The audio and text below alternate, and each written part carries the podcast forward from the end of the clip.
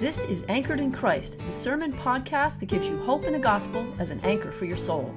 Brought to you from Old South Presbyterian Church in Newburyport, Massachusetts. Verse 20. Then I turned to see whose voice it was that spoke to me. And on turning, I saw seven golden lampstands. And in the midst of the lampstands, I saw one like the Son of Man, clothed with a long robe and with a golden sash across his chest. His head and his hair were white, as white wool, white as snow. His eyes were like a flame of fire. His feet were like burnished bronze, refined as in a furnace. And his voice was like the sound of many waters. In his right hand he held seven stars, and from his mouth came a sharp, two edged sword. And his face was like the sun shining with full force. When I saw him, I fell at his feet. I fell at his feet as though dead. But he placed his right hand on his right hand on me, saying, "Do not be afraid. I am the first and the last and the living one. I was dead, and see, I am alive forever and ever, and I have the keys of death and of Hades. Now write what you have seen, what is and what is to take place after this. As for the mystery of the seven stars that you saw in my right hand and the seven golden lampstands, the seven stars are the angels of the seven churches, and the seven lampstands are the seven churches. Let's pray together. gracious and almighty God, we ask that you would send, our, send your Spirit to open up our hearts, to soften our hearts, to prepare us to hear uh, your word for us, for this day and forevermore. We pray this in Jesus' name. Amen.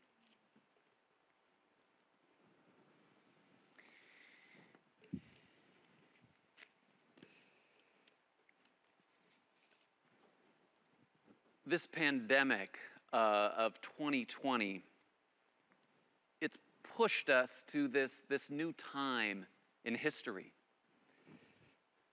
And, and standing in this moment, at, at the edge of this new moment, we feel the, the unease of the uncertainty, the, the lack of familiar routines and rhythms, the lack of control that we thought we had over our futures just a year ago, all that's kind of gone away. I was talking on Zoom this week with a friend who's from, Ga- who's from Ghana. He's week with a friend who's from, Ga- who's from Ghana. He's Ghanaian. Um, and he was telling me that despite really low uh, death rates in Ghana, that all the other things happening with COVID in Ghana has radically transformed their society. He was telling me how, in this incredibly short period of time, just in six months, Ghana has seen more social change than he's ever seen in his lifetime. He told me that things, simple things like online work, uh, distance learning, all things that had never been a part of Ghanaian culture are now becoming the norm. And then he was telling me how he sees the sort of tentacles of Western tech companies creeping into Ghanaian homes and businesses and schools, pulling their African culture closer and closer to the West, formally transforming the social fabric of their society. So, this, this new season, this new uncertain edge of history has been, we feel it kind of pushed upon us and thrust upon it, thrust upon us, both as a society, as churches, as individuals, as families. We all feel it. We all feel that we're standing on this edge. We feel like we're this ship at sea kind of entering into this bank of fog so uncertain, so, so uneasy about what might be on the other side. And interestingly, the book of Revelation, it brings this other edge up to us as well, a sort of un, uh, an edge that we don't expect. It's this different edge. It brings us to the edge of this radical, sometimes unsettling, but ultimately radical, sometimes unsettling, but ultimately good future and history that God has for us. And at the center of this history is the crucified, risen, and reigning Jesus. It's this Jesus who's ruling on the throne of our world, despite all that we see around us. And John's vision of Jesus is this good yet very severe vision of Jesus right in our face. And it's confronting us in many ways with this otherworldly holiness and goodness of Jesus and of God. And in this time when we wonder who in the world is on the throne of this world? Who is, and not just who's on the throne, but who is going to guide us out of, this, out of this mess that we're all in? What is going to guide us out of this mess? We feel so uncertain about that. And as a church, as God's people, this vision and revelation is reminding us that however we find our way out through this fog, it's going to be with Jesus at the center. It's going to be with Jesus ruling and reigning over our lives. And, and, and how, how are we going to find our way through? And how does this vision sort of guide us through this time? Well, John's vision of Jesus and the way it moves us forward is that first, the vision disorients us. So, first we're disoriented, and then we're reoriented toward a new future and a new path. So, this vision, it, it disorients us. It brings this other history to bear on us, and it disorients us, and then it, reor- and then it reorients us to help, our, help us find our way through this fog that we all feel that we're living in, and this future that we're so uncertain about. And so, first, this vision of Jesus, it's disorienting. John's vision of Jesus is meant in many ways to kind of undo us. It's meant to expose us and unveil some places in our lives and in our world that we're uncomfortable with. As John Sara preached last week about John hearing the words to, to write down this vision that he sees. And so he's, he, he's heard these words earlier in Revelation. And then in our passage today, he turns toward that voice. And he sees these seven lampstands. And we find out that later that these are the churches. And we're also meant to think when we in the tabernacle, the sort of center of God's presence among his people. And then immediately there's this dazzling, radiant figure blazing in bright whites and golds, this polished bronze at his feet, uh, this voice that sounds like uh, a swirling ocean, and his eyes like flames, and a sword coming out of his mouth. And here we're meant to think Daniel and the passage that was read earlier of we have these scenes of this throne room and this, this kind of courtroom where we have this Ancient of Days and this Son of Man. And this is Daniel when the people of God are in the middle of exile in Babylon, seemingly without hope. And Daniel gets this radical vision of this king who's going to come and have dominion over all things and all people. It conflicted with his situation that he was situation that he was living in, but that's the vision he was given. And here we have John kind of pointing back and saying, Jesus is that one that Daniel was prophesying about. And so, this radical, radiant figure of Jesus, John falls down on his face as though dead in worship and in fear. So, this, this Jesus, this is, not, this is not the buddy Jesus where, you know, the little bobblehead Jesus that you put on your car and your, on your dashboard. This isn't the. Um, the Jesus is my homeboy hat that my best friend wore in his early 20s very proudly? No, this is the cosmic Christ. This is the transcendent Jesus. Through, through his death and his resurrection, who reigns over all of human history. Jesus, the first and the last, the beginning and the end, the one, the Bible tells us, by whom all things were created. And this is the Jesus to whom all of history is moving. Now, the Bible definitely talks about Jesus as our friend and as our brother. We have the Jesus of Luke at the end of Luke who walks along the dirt path to Emmaus with his disciples, patiently explaining to them about himself. So the Bible talks about Jesus as our friend and our brother. It also talks about Jesus as our Savior and Redeemer. And he's the transcendent Lord over all creation. All the different authors of Scripture give us this full picture with so many different angles on who Jesus is brother, friend, Savior, Redeemer, transcendent Lord over all creation. And in Revelation, we Lord over all creation. And in Revelation, we get this sort of apocalyptic angle that fills out this picture of Jesus. And when Sara was preaching last week, she mentioned this word apocalypse or apocalyptic. And it's this notion of sort of pulling back the curtain on this heavenly view of reality. It's this revealing, it's this unveiling. And it shows us this full picture of who Jesus was and is and will be.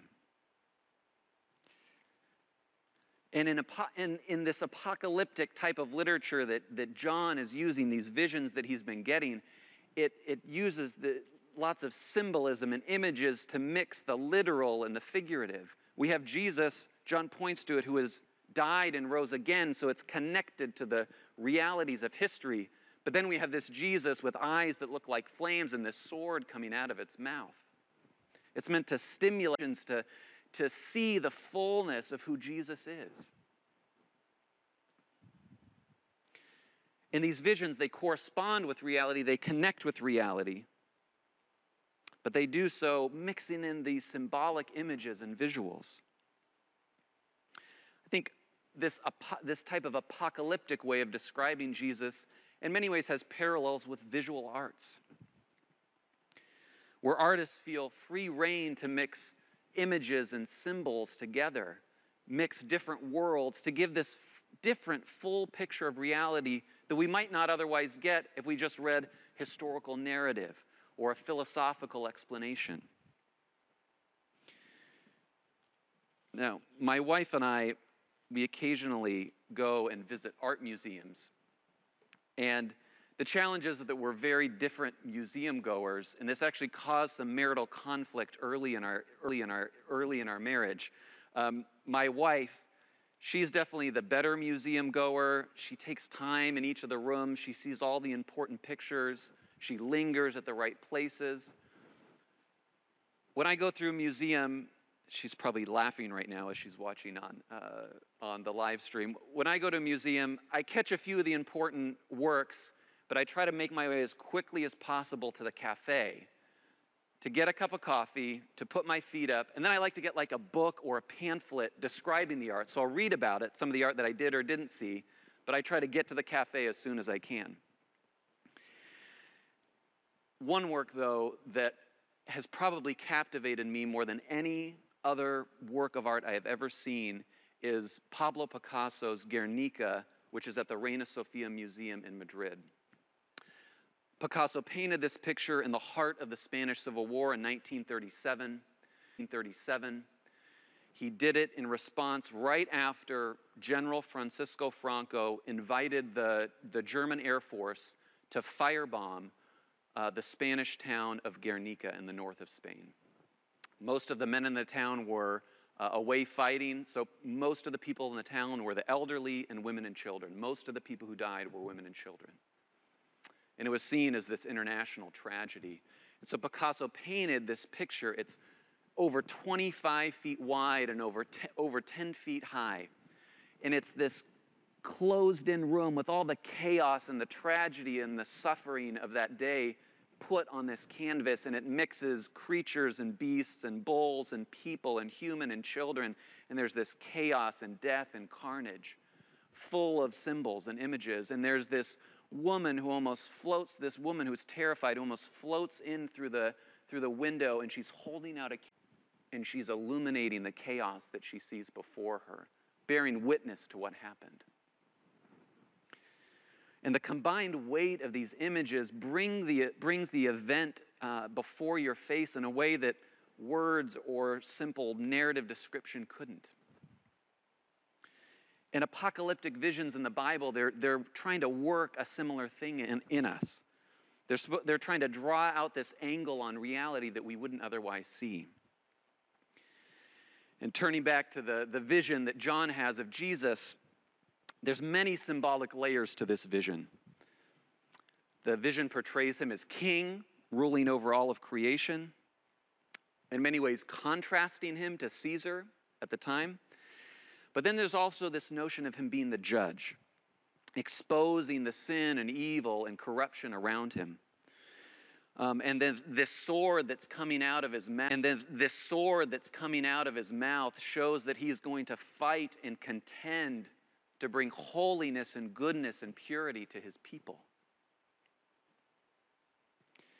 And Jesus as judge, it points to a broader picture of, of a broader purpose of the book of Revelation. Revelation isn't just about sort of unveiling a fuller image of God, it's also meant to unveil our world as well. So it doesn't just reveal God to us, but it reveals a side of the world that we wouldn't otherwise see. It reveals the sort of broken and evil systems of this world. And, and Revelation, in the right in front of it, has the Roman Empire directly in view when John is writing about this. Um, he has the Roman Empire in view with its sort of reinforcing mix of abuse of human power. Um, economic sips power in place and keep the power keep the powerful in power all with this sort of subtle religious system meant to keep it all working. And Caesar, with his very shrewd understanding of imagery, uses imagery to kind of maintain people's allegiance to him and his empire. In many ways, similar to the way companies and corporations use our sort of image rich world that we live in to keep our own allegiances to them. So Revelation doesn't just pull the curtain back on God, but it pulls back the curtain on the world, its systems, and our own lives. The later messages to the seven churches in Revelation, in many ways, are in part John and God showing the people where they have kind of become complicit in this evil empire, in this system, where their allegiances have where their allegiances have shifted from Jesus in many ways to Caesar and his evil systems. And so, like John's response to this opening vision where he falls down as though dead, these cutting, piercing visions of Jesus are meant in part to disorient us. They're meant to undo us in a way. They're meant to expose us and unveil those places and parts of our lives that are caught up in these evil and corrupt systems of this world. And so, as we, as this church, as God's people, as we try to stare in and through the fog of this next season that's coming before us, before we move forward into it, we need to let this radical vision of Jesus undo us a bit, open us up unveil those hidden places. Um, and not just in our own lives, but in our families, in our, uh, in our church, in our society, and in our world, to unveil those broken places. So don't just rush back to normalcy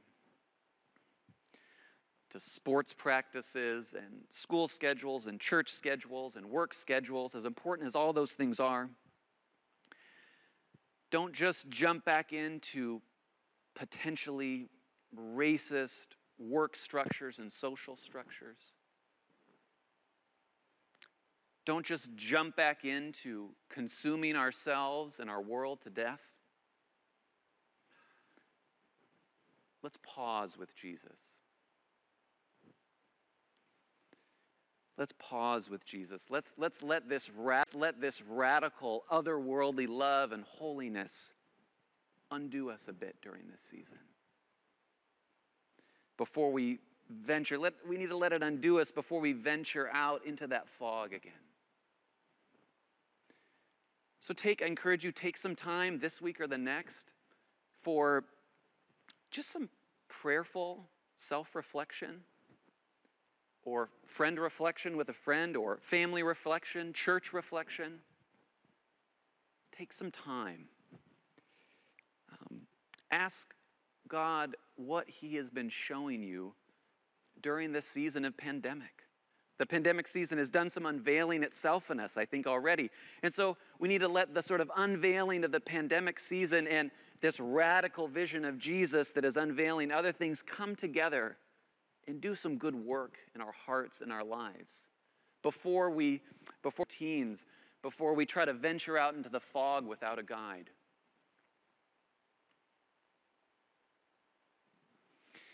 And if you're if you're in this season and if you're struggling with anxiety and depression, as I know many people are, just an encouragement about self reflection during this time, especially if you're struggling with those things, don't do it alone. Um, I've been through my own dark seasons in the past with anxiety, and I know that even well intended Christian reflection by ourselves can lead us into work, worse places sometimes.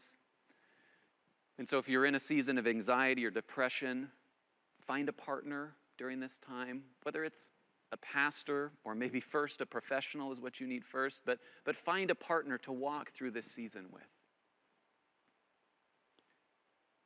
But we need to let Jesus do good work of, um, of sort of disorienting us before we move forward into this next season. But importantly, the same vision from Jesus that, that disorients us, uh, that causes us to pause and to stop and, and meets us face to face, that same vision that disorients us reorients us toward the future. So that same vision that unsettles us, it redirects us. And, and it's almost even as God is starting to um, unsettle us and to break up those hard places in our hearts, already that breaking up is starting to move us in a new direction. Jesus doesn't just leave us in our brokenness, He helps guide us forward into a new place. Um, he wants to lead all those broken places into His healing love.